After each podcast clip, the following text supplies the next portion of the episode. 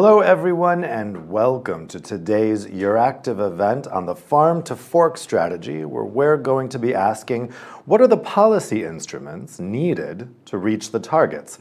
My name is Dave Keating. I'm a journalist in Brussels, and I'm coming at you live from the Euractiv studios in the heart of the EU quarter. Now, the farm to fork strategy, which outlines several targets to green the EU's agri food sector, has sparked debate ever since its unveiling in May 2020. There have been several studies undertaken on its impact, and some of those studies have concluded that the Farm to Fork's goals are in reach, but risk a significant reduction in EU food production and farmers' income. However, environmental organizations have been quick to highlight the shortcomings of those studies and say they don't consider the full range of benefits that more sustainable production would bring to the sector. So the big question is whether these concerns about farm to fork inhibiting farming livelihood or disrupting the food chain are valid, or if any such disruptions would be majorly outweighed by the societal and environmental benefits of the strategy. Now, a main divide between these two sides is that industry tends to want an overall impact assessment of the farm to fork strategy as a cohesive whole, whereas many environmental organizations believe that evaluating each measure in the strategy on its own is the best way to go. So, how should we evaluate the farm to fork strategy, and what will be the metrics of success? Let me introduce to you our, now our panelists that we've gathered to discuss this topic.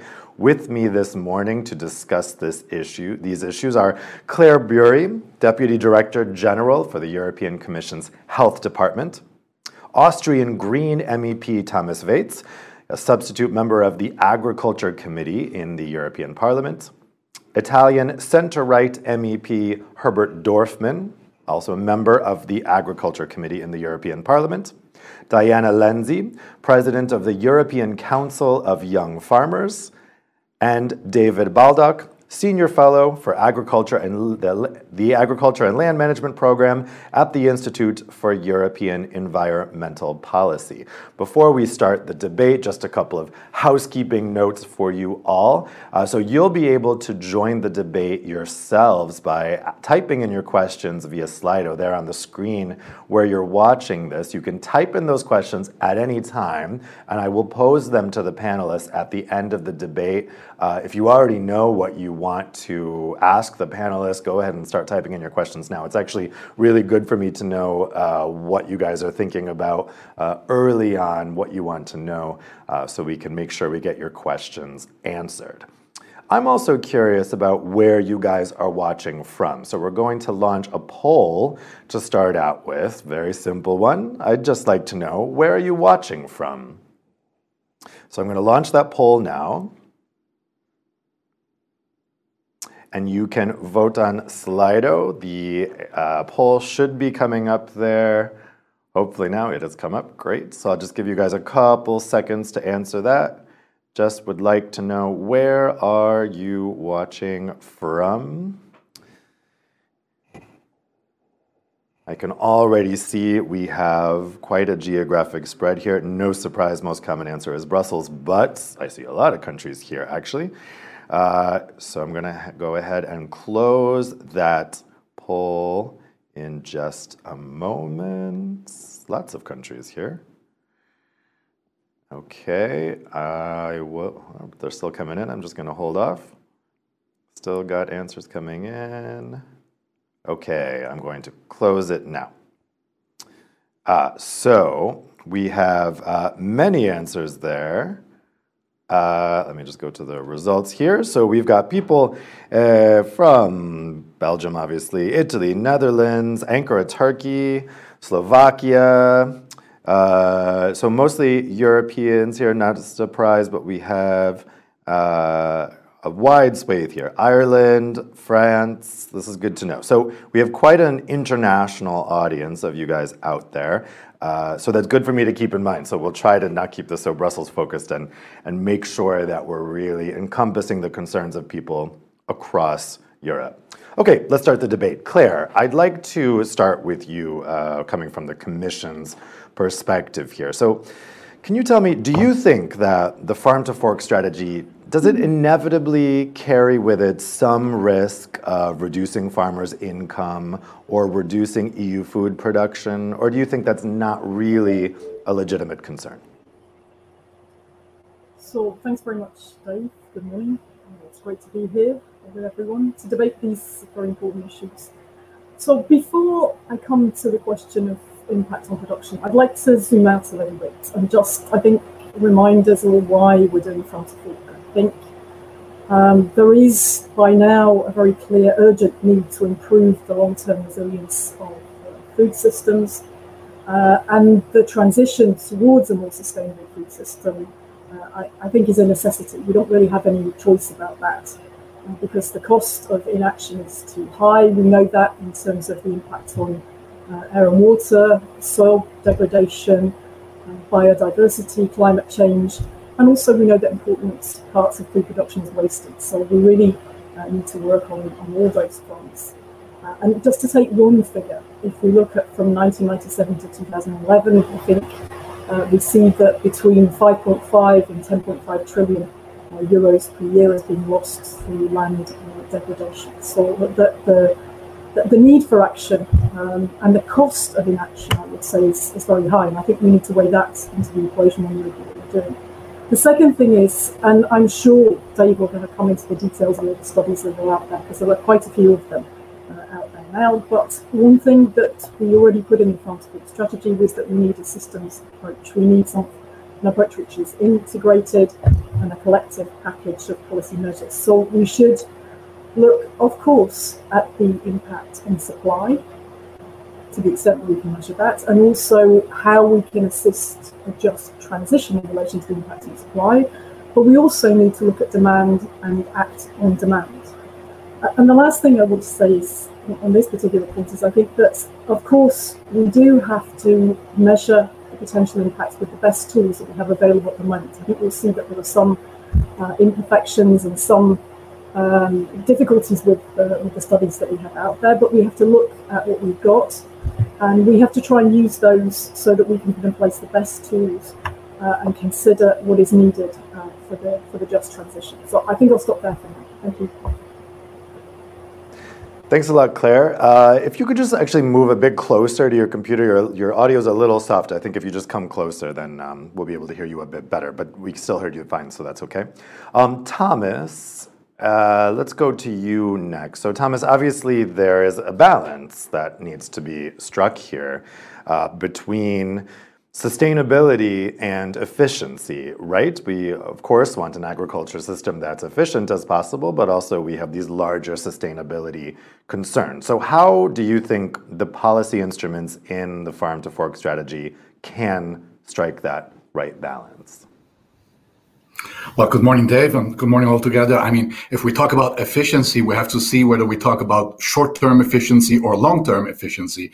So if we're only looking at the one-year yield per one hectare, let's say crops, uh, in a, let's say under circumstances uh, which are good, whereas where there's a good water supply across the year, where there's a normal climatic development across the year. Uh, if we only look at that, I think this is too short that we're looking. I think it's about long-term efficiency. And let me give you an example. Uh, we're talking about replacing artificial fertilizers, not only to stop uh, the, the highly solutable fertilizers to actually uh, spill into the, the sea, spill into the soil water, but it's also about uh, replacing artificial fertilizers by green fertilizers. And this is very efficient in terms of sequestering CO2. For artificial fertilizers, you have emissions of fossil fuels, so of the gas you need to produce it. You have emissions of nitrous oxide, as an example, which is highly harmful to the climate.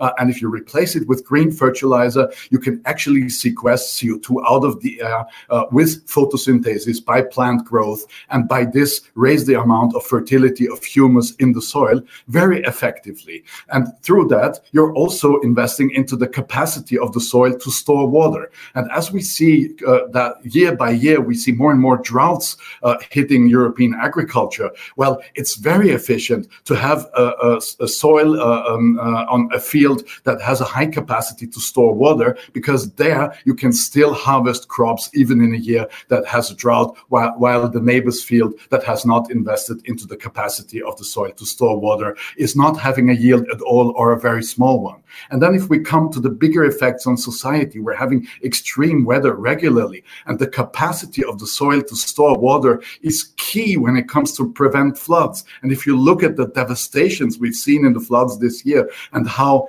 uh, impactful, how, how, how also economically uh, that impacted the regions with huge damages, if you all sum that up and then ask yourself uh, the overall question of overall societal efficiency, uh, then uh, investing into, into uh, change of our food system, change of, of food production is the exact right thing to do. It's the most efficient thing to do. And to argue with the income of farmers, well, I mean, the problem in income of farmers are the very, very low production prices farmers get. It's the very small share of the overall business uh, and overall income of the food business that ends up at the farmer's uh, uh, uh um, income at, at the very end. That's the key problem. So if we manage to allow farmers to get a bit of a bigger share of the whole cake, yeah, uh, then uh, also the problem of securing farmers' incomes, I think, is solved. And the Wageningen study study where also there's some criticism about, but is clearly showing that even in a scenario that has been calculated by Wageningen, parts of the agriculture would profit, would have a higher income, and other parts would have a lower income. And I mean, we have CAP, we have measurements uh, to also influence the market and to also support certain commodities uh, to have a proper price. So I think we have instruments to counter that. Thanks a lot, Thomas. Uh, Herbert, I'll put the same question to you. You're coming from uh, the same geographical region as uh, Thomas, but from a different political perspective. So, what do you think is the right balance uh, in improving the sustainability of EU agriculture, but also ensuring the livelihood and productivity of farmers? Good morning, Dave, and good morning to all our audience. Well, we actually had quite an interesting hearing eh, earlier this week in the Agriculture Committee on the different studies uh, on the farm to fork strategy. And I think it becomes more and more clear that uh, the farm to fork strategy uh, looks at sustainability, but has a, a big problem that it does not look at the overall picture. So I think we need to combine in Europe, in the European Union, and not only in the European Union, sustainability with food security. And to achieve this, we need to have at the same time intensive production or a certain level of production in order to feed our citizens with European food. And we need to do this in a sustainable way. Um, because it doesn't ma- it does not make any sense if we delocalize our production to other parts of the world and we delocalize CO2 emissions from Europe to another to other parts of the world. This is not in the planet's interest. And I think if I look at the at the different studies, um, which are around the, Wageningen study, the JRC study, the American study, but also others we uh, saw this week in the in the agriculture committee. Um, we have a bit the problem that we need to look at the overall picture, as Thomas said before. Um, we need to, uh, if I look at the Wageningen uh, data, for example, does not take into account that the farm to fork strategy or acting on sustainability could boost the uh, technology. So, if, for example, we need less pesticides because we have will have plants which needs less pesticides, this does is not a problem for production. Um, if we have uh, technology to use less fertilizer or less uh, anorganic fertilizer, this does not mean that we will have less production. So we need to have an overall picture. And We need also to think what is the cost of not acting. Because um, if we do not act at all and we think that we can go on like now, the, also this has costs, and this costs we already see. But the other way around, um, nutrition, and I think this is important. If I see some studies we saw also this week, nutrition is not only a biomass model. Um, maybe feeding feeding an animal, a cow, is a biomass question. I can see how how much proteins this cow needs, how much uh, um, carbohydrates this uh, cow needs. But feeding people is something different because nutrition is a combination between calories, so biomass, pleasure, and tradition. And we, I think we will go on, the Europeans will go on to eat meat, maybe a bit less, to drink milk, to drink coffee, to drink tea. All this in a biomass model does not make any sense because coffee does not give any additional value to our uh, to our uh, nutrition but is part of the of our of our way of life and our our pleasure. So reducing all this to a biomass model and say we we produce can produce enough uh, calories uh, is simply too easy. And i think we need to find a balance. And if we do studies we need to take into account everything. For example i make you an example. If we achieve and I think we should really work on this. If we achieve to have less food waste, today we have food waste, food waste around 20 25%. If we halve this, like the Farm to Fork strategy proposes, we have we need 10% less uh, um, um, nutrition products or uh, and we can go down in, in density. So we need to see the, the whole the whole picture. But overall, I think it, as we are speaking today about uh, political measures, I think we need to boost technology. We need, need to create, and this is extremely uh, important. We need to create a positive environment. We need to stop to continuously criticizing agriculture, but we need to create a positive wording if we want young.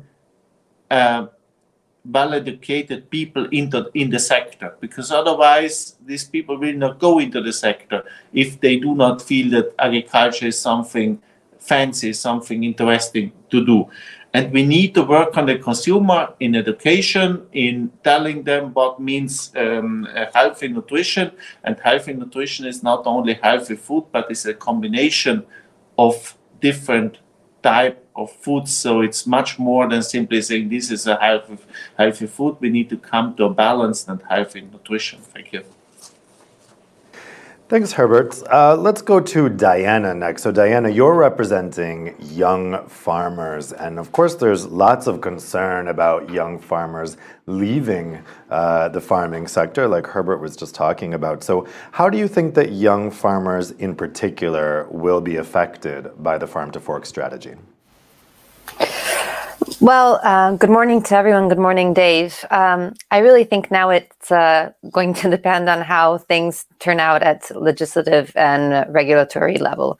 Uh, what instruments we will actually be provided with uh, to achieve the targets that are in the farm to fork strategy. But especially, uh, what I think is important is that we don't forget, as uh, Madame Marie was saying that the farm to fork has basically two aims. It's not only pushing us uh, towards a more sustainable production, which is what the farmers are going to be doing on their side, but also to a more uh, sustainable consumption pattern. And we need these two elements to go hand in hand.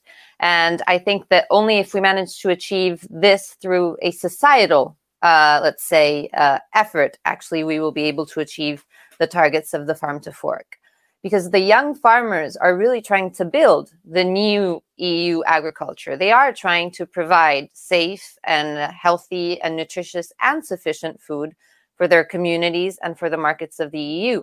So we are definitely on board on wanting to find those specific um, pragmatic solutions that we can implement at farm level at national level in order to achieve a greater sustainability of the farming sector because we believe that that is the true way to move forward the farming sector. Um, a lot of things were really uh, that were already uh, noticed by my um, by the other speakers are are true.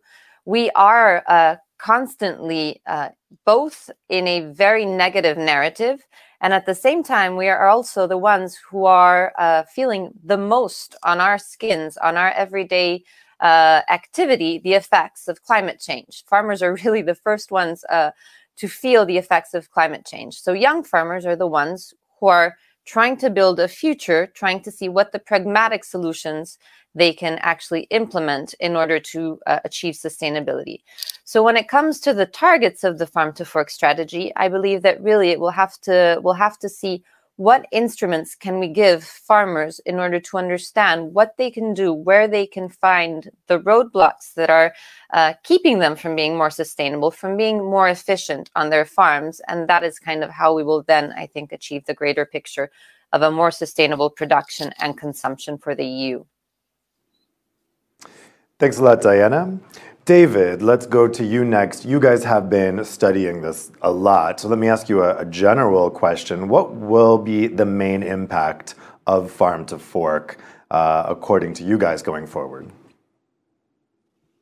Well, thanks very much, Dave, and good morning, everybody. I'm not a clairvoyant, unfortunately, but what we do expect, uh, first of all, is that there will be big changes on demand side as well as on the uh, production side. And these are important because a lot of the studies very much focus on what's happening inside the agricultural community, and they don't necessarily um, reveal what's going on in demand. And the sort of thing I mean is far more uh, of a shift to sustainable products, motivation inside the retailers and the processors to promote actively more sustainable products, new opportunities for um, uh, fruit, vegetables, um, healthier products with less salt and sugar. So I think there's a very positive side of the equation which tends to get underestimated. And we expect more new sources of income for farmers for environmental services, including um, provision of biodiversity services, carbon sequestration services. And we can expect there will be aid schemes from governments coming in to help farmers through a transition. And we see, for example, in the Dutch uh, coalition discussion, very big packages being discussed, uh, huge sums of money potentially helping to come in along the transition.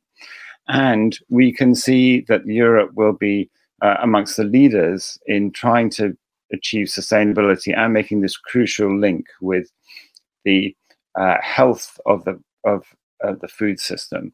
So we can expect to um, draw economic benefits from that in the longer term. So it's not that individual studies are completely irrelevant or useless. It's just extremely difficult for them to capture the full range of change. So I don't expect uh, such doom and gloom as sometimes people have assumed on the basis of some some searchlights in the dark, if you like, rather than a kind of holistic package. And it's difficult to produce the holistic package and look at it together because we've got to get all the different parts in place. We haven't really got them all there yet. So we do need impact assessments around individual initiatives. For example, exactly how we're going to bring nitrogen surpluses down, pesticide surpluses down.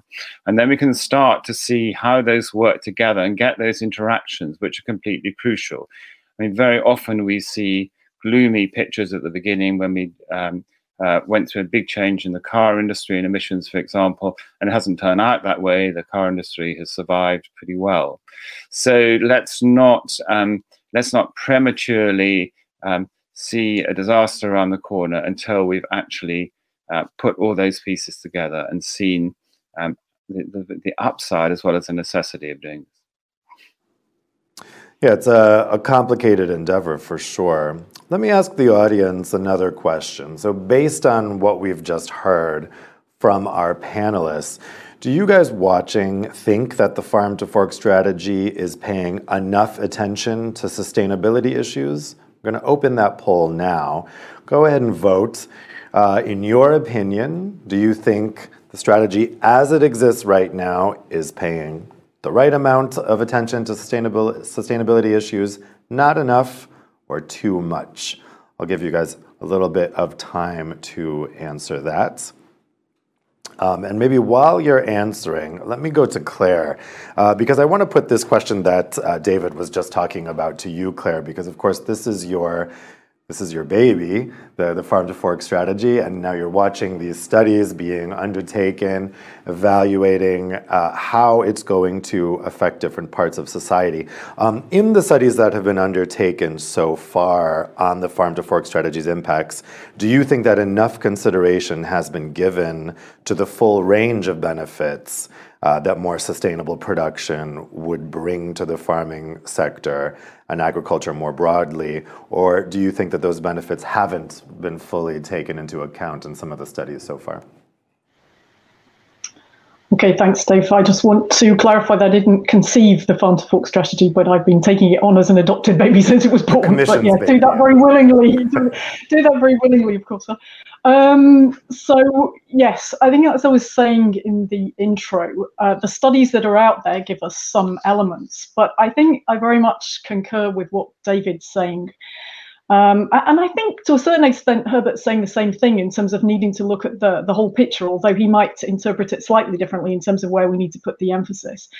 Uh, but I think uh, the main uh, issue from our side is that many of the studies don't really capture how the downstream agents like the agro food industry, retailers, and probably more importantly, consumers uh, will change their behavior.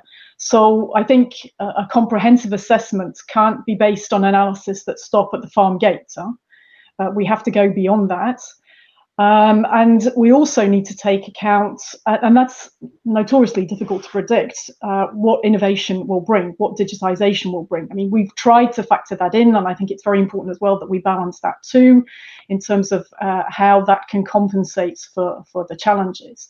But if, if I take um, a specific obviously a lot has of emphasis has been placed on the targets as well and the targets are an important part of the strategy because they drive the ambition um, but if we look at something like pesticides, we're working at the moment on the Sustainable Use of Pesticides Directive, in particular the, the targets and how we integrate uh, that into targets that the EU and the member states can, can work towards. And of course, those targets um, will trigger behavior and trigger differences. But it's equally important to look at what's happening at alternatives to the chemical pesticides which are, are coming onto the market. So I think uh, what everyone's saying about taking a holistic view is important. There's one issue that Herman raised that I just wanted to come back on because he seemed to be sort of pitching uh, sustainability against food security. But when the strategy was conceived and very much the way that we look at it in terms it should be implemented from the Commission's perspective, there may be some moments where we have to look at how those two things fit together. Um, and we may have to do that in a slightly different way than we have done in the past. But I don't think that the two concepts are at odds. And I think we will be able to reconcile the two. We have uh, the contingency plan on food security, which has already been adopted, which is part of the strategy. So I think uh, that food security is very much hardwired uh, into the strategy too. But yes, I agree um, with David that we need to capture the full range of change and it shouldn't just focus on supply, it should also uh, look at demand. I want to thank Diana for her very positive engagement in, in this whole process. I think when she talks about it, clearly uh, the young farmers and, and all the farmers uh, as well. But I think the young farmers in particular feel this um, responsibility, let's say, to take on sustainability and, and push it forward. So um, I've said it before and I say it again uh, the farmers are part of the solution and we have to do it together with them. Thank you. Well, I have good news for you, Claire. The plurality of respondents, just under a complete majority, say that the strategy is focusing the right amounts on sustainability. 46% uh, said that sustainability issues, uh, it's the right amount of attention that the strategy is paying. 30% said it's not enough, that the farm to fork strategy is not paying enough attention to sustainability issues, and 25% said it's paying too much attention to sustainable sustainability issues. Uh, so an interesting split there that it's roughly equal, uh, the people in our audience who think that uh, that needs more attention to sustainability issues, and then I think a, a, portion of our audience, an equal portion of our audience, or slightly slightly less, that think that perhaps it's going too much in that direction at the expense of uh, the livelihood of farmers or food production. Herbert, let me just get you to respond to what Claire was just saying. I mean, uh, are you saying that these two things are, are opposed or an either or? Uh, or do you agree with Claire that the two things can work together, sustainability and productivity? Well, no, it's clear that they need to be combined, and this, is fundamentally what I was saying before. I uh, we spoke here in the parliament and in the agriculture world some years ago quite a lot about sustainable intensification, and I have the impression this idea is a bit out of the debate now. This combination of sustainability and intensive food production and this, I think, it is important to rethink this concept. We should not create this idea, at least I personally think, that we can achieve um, sustainability only going down in intensity or in food production. Because I continue to think that we have in Europe a responsibility to feed our our, our citizens, but we have also a responsibility to feed the world. Uh, we are the biggest food exporter of the world, uh, and um, providing food for the whole planet is an important challenge, which is not solved for now. And the population is not decreasing, is is increasing. So we should not think that we can achieve the goals simply producing less. Um, I think we need to combine the two things, and, uh, and and this I think is the big challenge. And I personally think to achieve this challenge, we need to invest in technology, in research, in knowledge, uh, in education uh, of the farmers, um, and uh, also, also in advisory systems um, for the farmers. We need to, to combine these these two concepts and, and not not thinking. I sometimes have the impression uh, somebody thinks that we will um, we will achieve our sustainability goals going back to good old times where fundamentally each farm produced a bit for it for, for itself. This is not this is not a way to go forward. Um, Thomas, let me get you to react to that. Uh, and also, what do you think about this issue of uh, whether sustainable production is, is being factored in enough in the studies that are being undertaken? Do you think some of these studies are focusing too much on these productivity concerns that Herbert is talking about? Well, many studies have a bit of a narrow view uh, on, let's say, only uh, the developments within the agricultural sector and missing actually the bigger picture of the societal impact and also the societal costs, or also missing out on the potentials of new incomes. We're having huge discussions across the European Union with the industry when it comes to, to CO2 certificates, to costs of CO2 emissions. And it's a very effective tool to use agriculture to actually sequester CO2 out of the atmosphere atmosphere, which creates an, an added economic value. And just this as an example, where I think it has been, well, either underestimated or not really covered by many studies, just as one example, or all the health impacts that we're having uh, on our society, or also directly on farmers. Uh, when it comes to the use of pesticides, as an example, uh, it's not just uh, the, the consumers that are affected by the residues, but it's also very much the farmers that have massive health impacts of the use of pesticides. And just just to reflect a bit on, on Herbert Dorfmann's statement also. You know, uh, it, it very much the argument comes, it's about European food security. I'm a big fan of European food security, but he actually contradicted the argument in the very next sentence. Europe is the biggest agricultural exporter of the world. And now just uh, uh, look at the size of our uh, continent or part of the Euro-Asian continent, uh, continent, and you see, I mean, we're having a very effective agriculture, and we will be even with a bit less yield uh, uh, on a higher sustainable value, still be very easily able to feed our European population and to export food. And especially when it comes to consumers' behaviors changes, which we see already uh, a less consumption of beef, as an example, or less consumption of dairy products. We see that also through that change of consumer patterns, uh, we're actually freeing, I would say, fields to produce crops for humans rather than for animals. Uh, and, and so in this relation, uh, I, I think we need to also very much focus on the long-term food security. And we cannot deny that climate change is there, it's happening. Uh, and, and as Diana said, it's us farmers that feel the impact of global warming first. It's it's in farming, it's in forestry. You know, we see forests actually dying uh, due to heat stress and so on. Uh, we, we see we see impacts of heavy rainfall, of droughts uh, on our landscapes. So to secure our long-term productivity and the security of production, we have to invest into environmental measures when it comes to climate uh, uh, change, global warming, but also to uh, aspects like biodiversity and the loss of of um, species uh, and, and, and varieties. Uh, but also, I mean, massively the question of soil degradation. The soil is the is the gold of our food production. That's what we need to take care for. We need to prevent any loss of soil,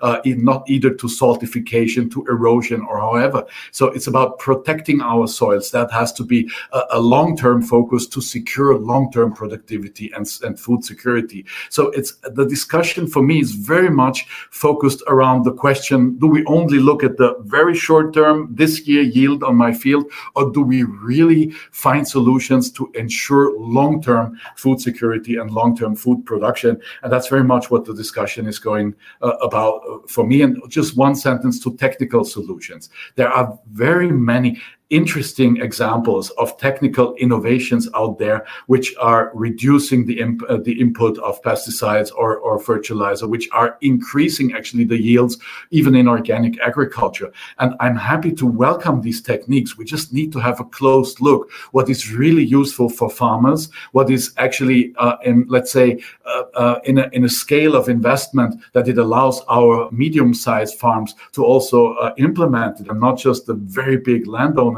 and also, we need to make sure that we're not handing over control of the food systems to, I don't know, four or five multinational companies. And let me very directly here uh, point out on the technical solution of gene editing that is very much discussed. You know, I, I think that uh, ge- genomic technologies are a big advantage also for breeding because you can use uh, gene sequestration to actually speed up normal breeding processes of, of varieties varieties and, and, and seeds, you can speed it up very much because you can sequester your results and you don't need to go into try and error anymore. So you can actually develop new species very fast you don't need to experiment with actually manipulating the genome as such with all the dangers that it brings. So you see, the technology as such is interesting. The question how we use it, uh, we need to discuss about it. What is really useful for farmers, or what is just useful for the ones that want to actually get patents and, and make a lot of money around that. So there we need to be very cautious. Um, Diane, uh, Thomas was just mentioning how you said earlier that the farmers will be the, on the front line of climate change. They'll feel the effects first. So, do you think that the studies on the farm to fork strategy are taking that into account enough? That the benefits of uh, of mitigating those climate impacts for farmers, the benefits that that will bring? They are giving us some information, but of course, not all the information that we need. And I think that I don't th- really think that any study would ever be able to take completely into consideration the huge diversity that we have at European level when it comes to our farming systems, which is why uh, I think what really kind of scared off the farming community to start with was that the farm to fork was maybe even unfortunately presented in a very like rigid way. There were targets, there were numbers. It looked like there was an uh, an algebra recipe that was supposed to, in a way, kind of uh, introduce or, or bring farmers to be sustainable as if they weren't. Um, I think if we'd kind of probably told the story a little differently. So if we'd looked at, for example, the target on fertilizers, saying instead We want to improve soil health, uh, both on its like the structure of soil, but also on the nutrients of soil. That could have been a different way of also involving the farming community into a, a, a positive, proactive kind of message. When it comes to pesticides, which I like to actually call plant protection products, because that is what they are. Uh, they are instruments that farmers need uh, in order to keep their crops, their plants healthy. Uh, if we had talked about that also in the terms of how can we improve plant and crop health. And so this has a lot to do with farmer education, with the really making putting the farmers at the center of this process in helping them in this transition. Um, and to do that, we most definitely need to close no doors. Uh, I've heard today um, talk about uh, carbon sequestration. Great instrument, great opportunity for farmers, but right now it's still a, a let's say when it comes to the measurability or the viability or the profitability of carbon sequestration, everything is just still uh, talk uh, and instead farmers even if we don't want to look at the year to year yield still actually have to manage year to year budgets for their families.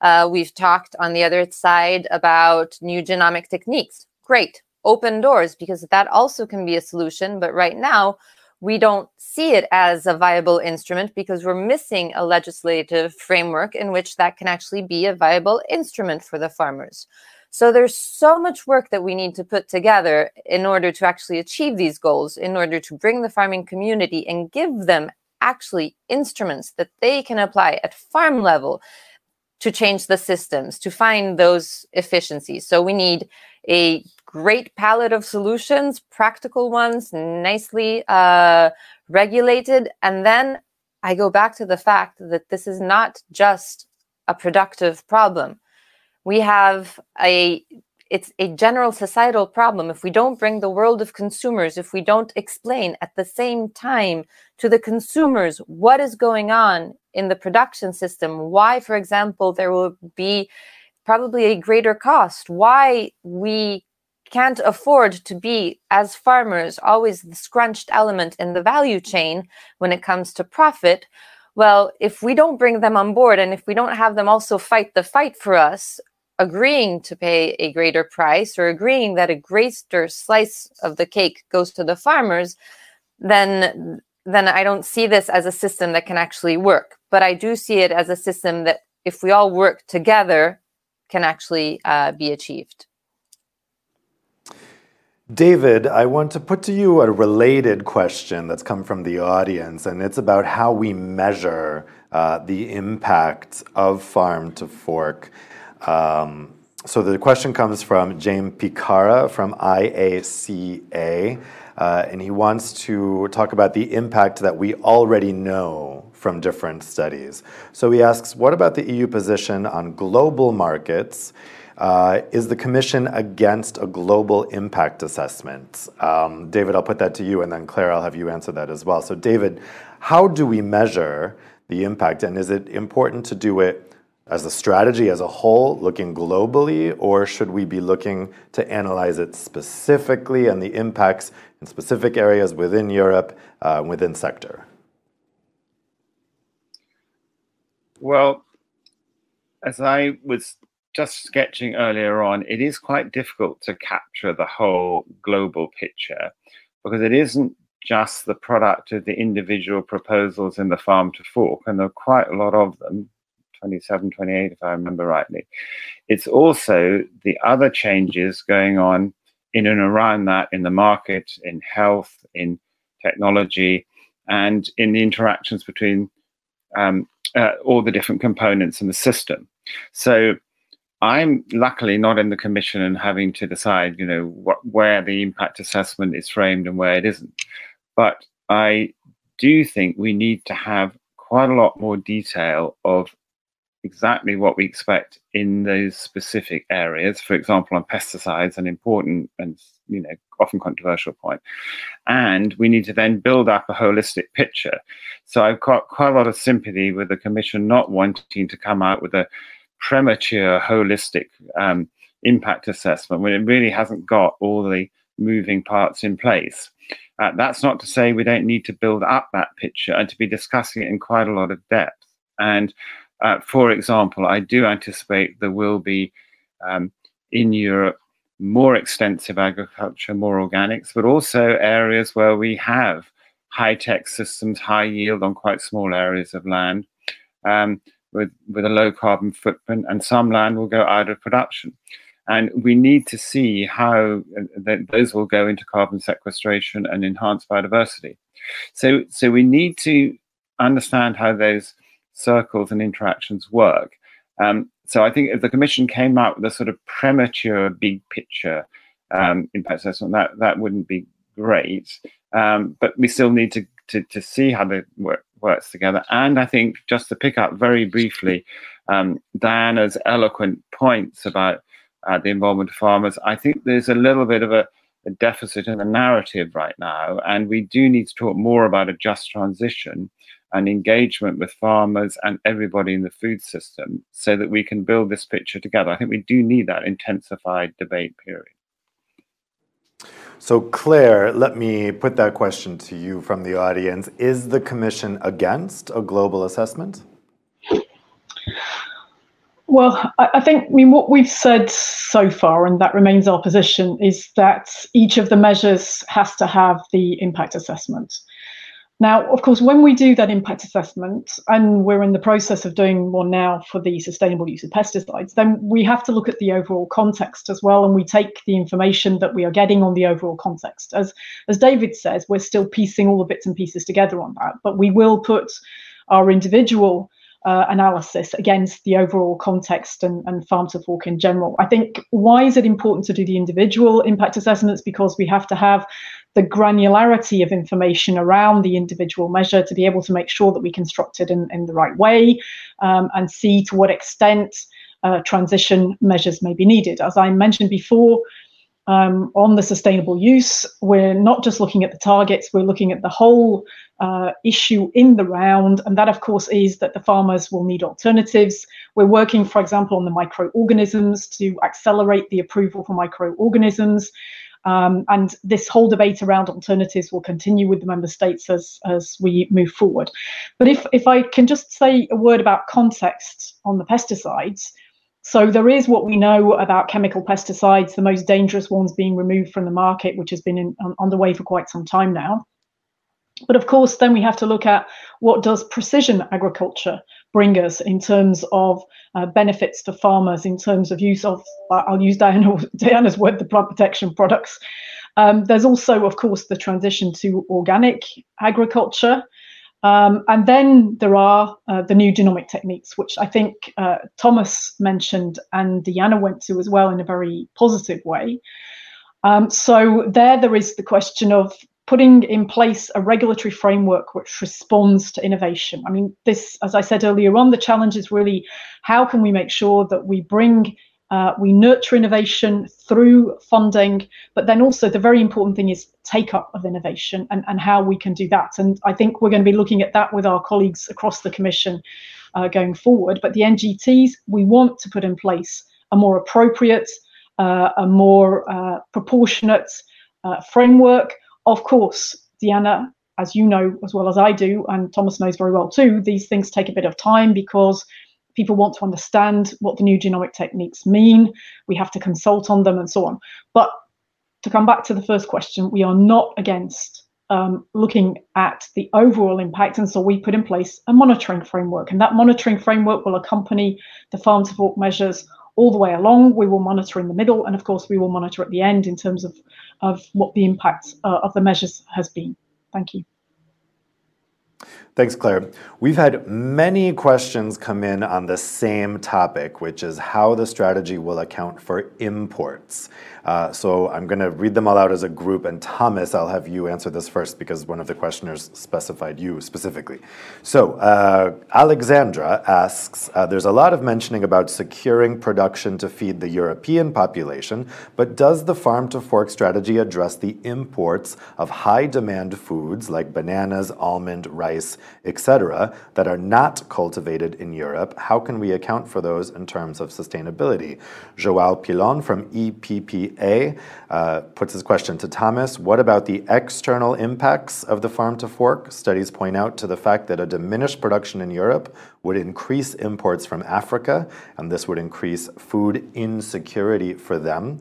Paul Henri Lava from AVEC uh, says all studies demonstrate that even though we will produce in the EU more sustainably, this will be offset by imported emissions from third countries. Can we be serious about environmental protection without strong requirements on imported food? Marcos Freija uh, asks also how the policies of farm to fork, eco credits specifically, would impact the trade demands to outside of EU suppliers.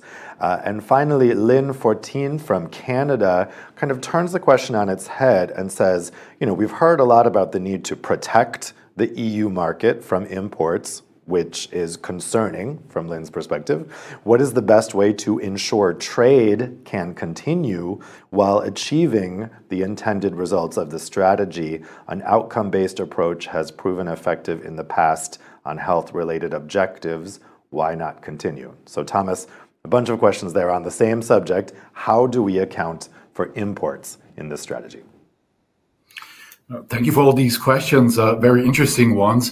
Um, we are having a debate, uh, and, and, there I, I, think we, we all share a standpoint acro- across the political spectrum that uh, this is a key question. We cannot put higher requirements on our production, on our farmers, uh, and, and increase, uh, uh, I would say, the mm, well, well, the demands uh, towards the agricultural sector when it comes to environment and sustainability, and at the same time not actually trans- transferring that requirements to the imports. Uh, and who I don't know who heard uh, President Macron lately in, in the plenary. Uh, even even uh, Macron is, is very much advocating for reciprocity, so for mirroring our standards also on the imported products. And this is a principle we have asked uh, for for a very long time, and it's actually implemented or on the way to be implemented first time ever with the so-called CBAM, so with the carbon border adjustment mechanism, which is basically the same principle. We're saying to our industry, look, you have to reduce your CO2 emissions,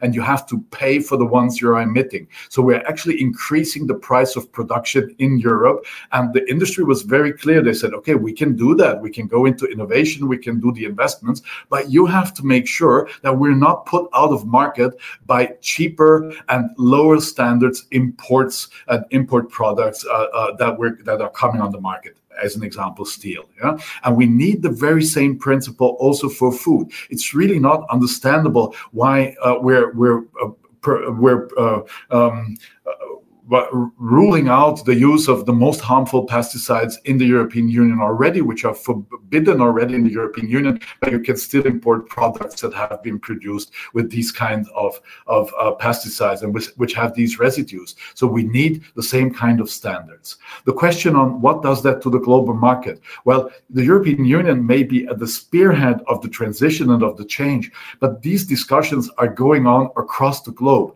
And in fact, it's a global issue issue that we're having. Global warming is a global issue. And if we're not managing to tackle it on a global level, uh, well, we're, we're going to see very heavy effects on our economies, on our citizens, on our nature. And so uh, it's a global approach that we're having. And we're trying to convince other regions of the world, and some of them are heavily working on it already, to actually follow us in the path of tra- transition towards a sustainable and climate friendly production, because this is an urgent need on the global scale scale.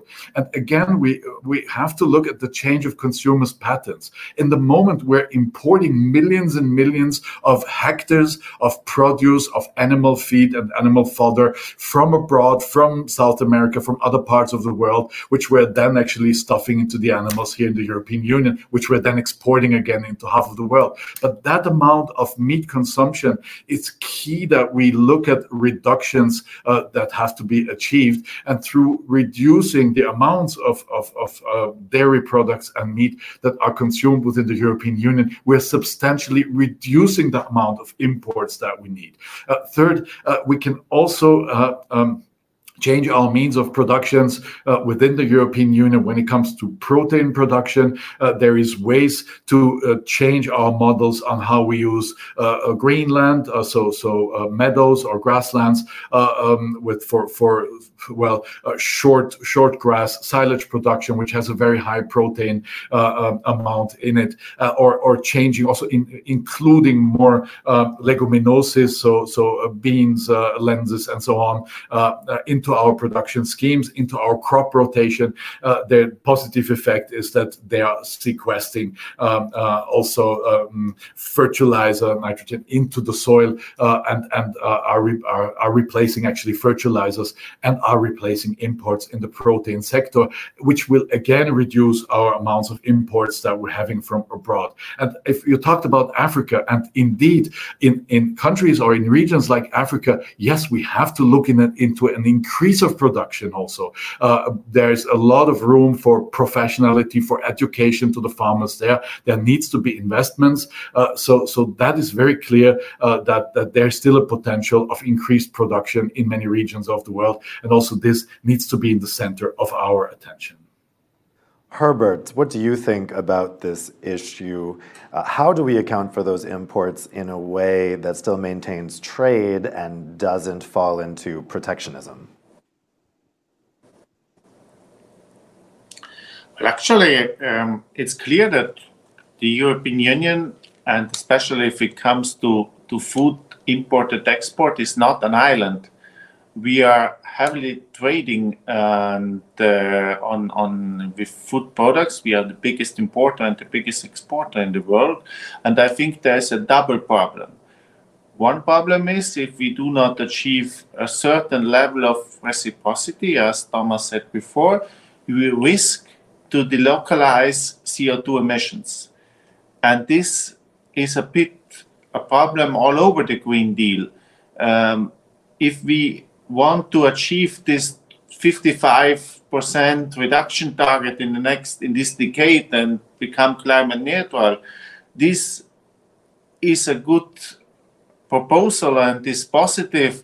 If this does not mean that the CO2 emissions go out from Europe and will be somewhere else, um, because if we if they are somewhere else for this planet, doesn't matter if the CO2 emissions are here in Brussels or are in Beijing.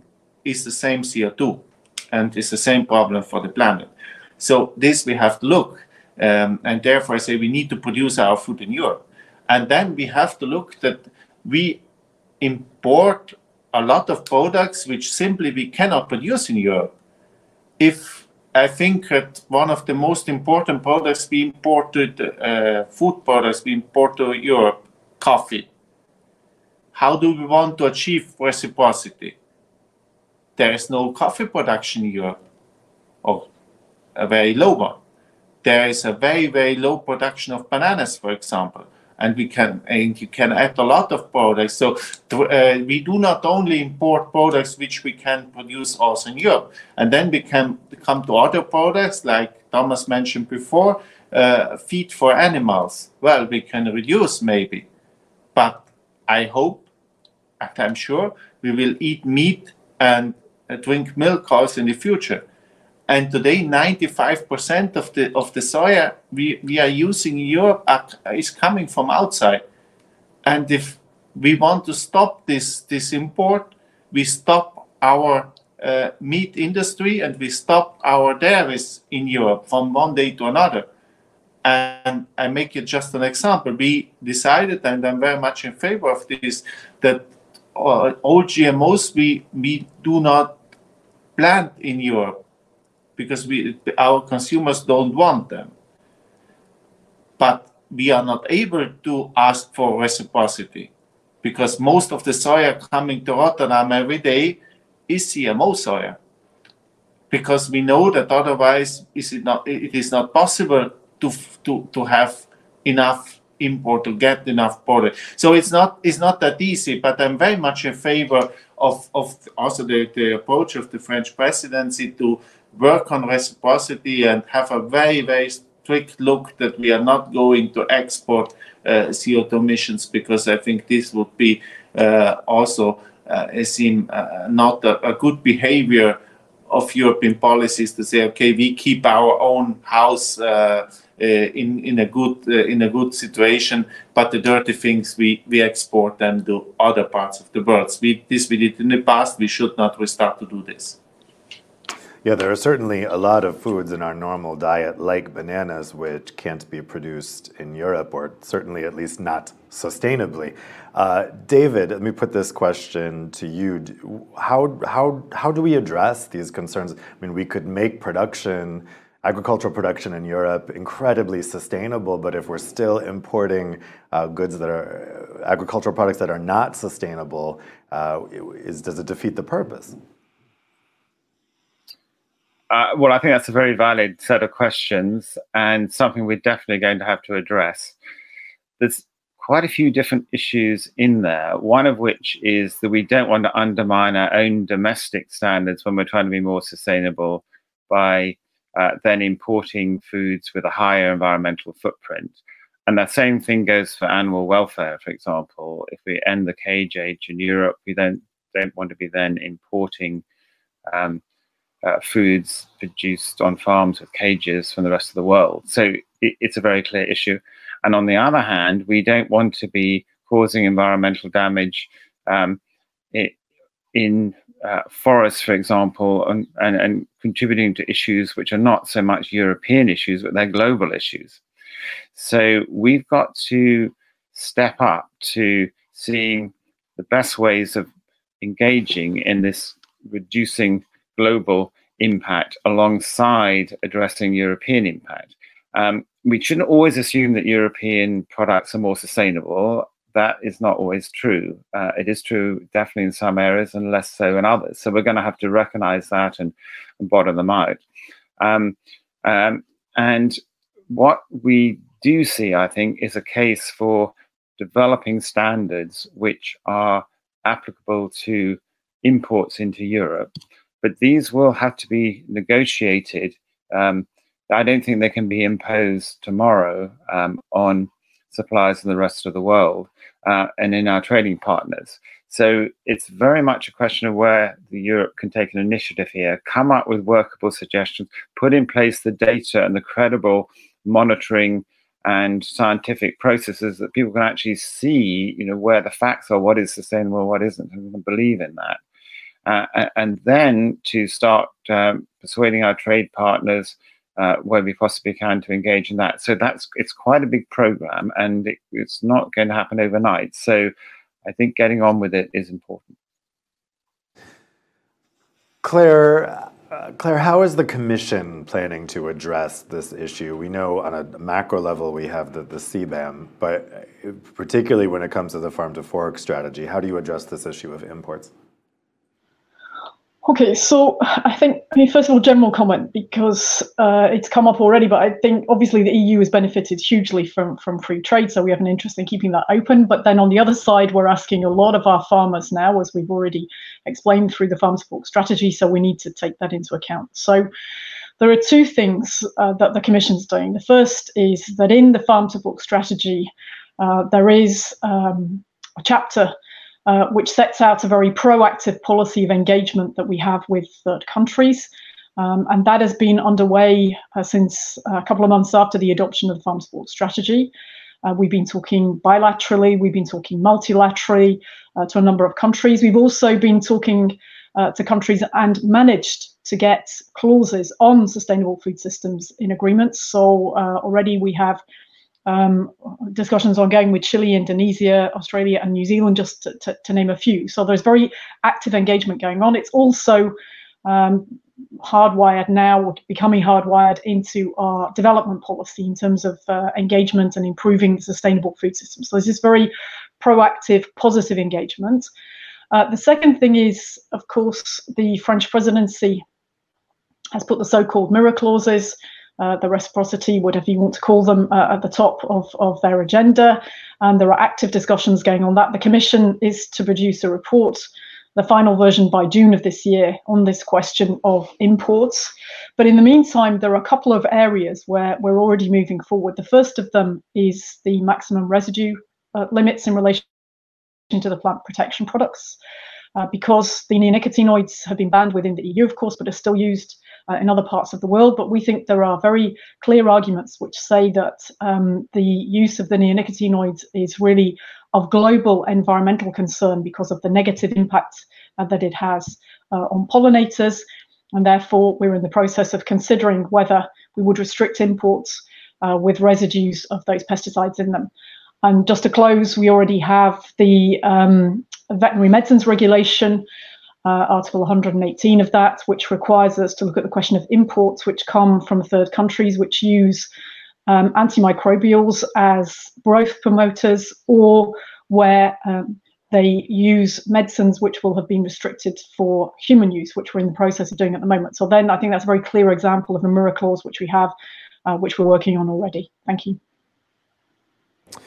Okay, new topic now. Diana, I want to put to you an interesting question that's come in from Morrow. Uh, Moro asks Do the speakers think the measures being discussed today will affect industrial farms and small, medium sized farms in the same way? So, do you think that larger farms are going to be more equipped to deal with the farm to fork requirements than smaller farms? Uh, well, probably. Uh, as usual, they will have a uh, a greater financial capacity to adapt. Uh, one of the elements that was put forward before as one of the instruments that we could uh, tap into to achieve greater sustainability is precision farming. But precision farming instruments are very expensive instruments that not all farmers can afford and that is one of the things that I fear the most. That um, that we need all of these solutions to be actually solutions that can be viable for the farmers. Because um, I know this has been said and said and said many times, but we can't only look at our, let's say, ecological sustainability if we don't also achieve a social and economic sustainability for the farmers. So the fact that an industrial farm and a capitalized farm can have a greater capacity to also uh, implement, uh, let's say, a technological advancement is something that most probably uh, would be harder for a small scale farmer, which is why we also need solutions for small scale farmers. We also need, as I said, that uh, education, those uh, financial instruments uh, that can come from the CAP, outside of the CAP, we really need to believe that this is a uh, something that that wants to restructure EU farming as uh, truly one of our added values. I really believe that our agricultural system and our productions are one of the greatest added values we have in Europe, and that needs to be defended exactly for that, not only for its um, for its um, nurturing process, but also for its history, for also its uh, for its excellences that can't be diminished. So, and that have to do a lot with uh, with small scale farmers, with uh, localized farmers, with uh, GIs, uh, quality, and uh, things that we just can't scale into into quantity, but have to do a lot with quality. And that quality then also needs to become an ecological quality uh, that we will need financial instruments in order to achieve. So we might be less equipped, but we are more motivated coming from a small scale farmer as myself. That's a good way to put it. Uh, okay, so Thomas, we've had a question come in for you from Porik Fleming. Uh, and it's about basically whether the strategy is focused too much on the farm and not enough on the fork. So he asks Is there a danger that our focus is too much on production? Should the focus of sustainability be instead on consumption? E.g., should we shift all carbon taxes and penalties to consumption? Would this lead to a level playing field for production and help solve trade issues? Well, thank you for that question. I am even if you have the payment of the CO2 emissions on the production side, this is uh, uh, directly causing a slight increase of, of the consumer prices. So at the end of the day, consumers paid their share uh, with the food prices uh, that they at the end pay at the supermarkets. But we, we talked about it earlier today. The share of what farmers get from the cake that from the actual price that consumers pay in the supermarket is very low, and we have to find ways to increase that share. And that is with or without the farm to fork strategy, because we see that we have a massive loss of farms every single year across the union, and we need to stop that. We need to keep people on the land. Uh, so, so um, I think that that is it's a it's a shared uh, responsibility, and I mean to look closely to the consumption uh, patterns. That's right. I mean it's also about promotion. It's about talking about health.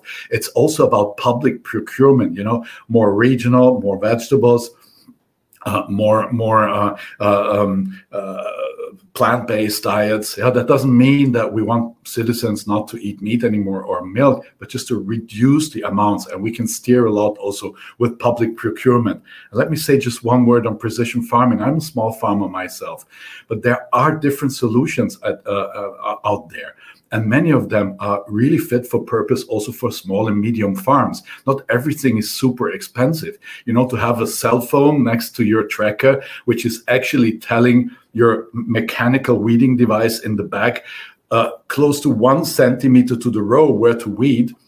And the phone is able to actually detect up to five different cultures on a field this is a technology that is affordable also for a medium-sized farmer. And you know, if you plant onions or carrots next to each other, they are protecting each other from most of the pests and you don't need the pesticides anymore. Or to have a drone which is dropping a clay ball with useful insects every 10 meters over your field you know a drone is not a massive investment and even farmers can share it and we're used to share these kind of investments you know with our neighbors. You don't need that drone every single day and you, with the useful insects you can again replace insecticides.